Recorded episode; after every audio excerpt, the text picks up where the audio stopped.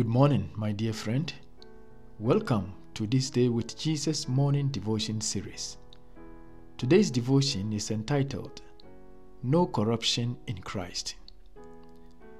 On February 4th, 2013, the University of Leicester announced to the world's press that the remains of King Richard III had been discovered under a car park in the city of Leicester. The announcement came after a six month archaeological search for the lost grave of King Richard III, the last English king who was killed at the Battle of Bosworth in 1485.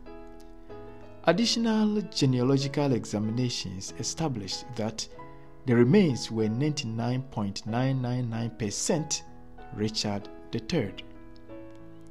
This was once a mighty king who walked in royal splendor, but his remains now lie naked in corruption. Corruption after death demonstrates death's ability to diminish our dignity as human beings.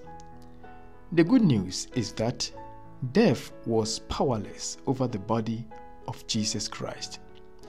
The Bible says in Acts chapter 13, verse 37 But the one whom God raised from the dead did not see corruption. Jesus did not become a skeleton because his work for humanity was not complete yet. The pulpit commentary says Christ had a work to carry on for eternal generations, and so he rose and saw no corruption. Jesus died, but his soul and body did not perish. In Christ, we have faith beyond the grave. Our present bodies may die and perish, but our future bodies will not. This alone should convince you to rejoice in the blessedness of everlasting life in Jesus Christ. Let us pray.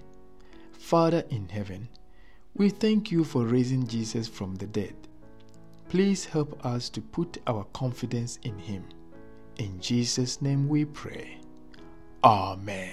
Jesus, Jesus, how I trust him, how I prove him more and more. Jesus, Jesus, precious Jesus, oh, for grace to trust him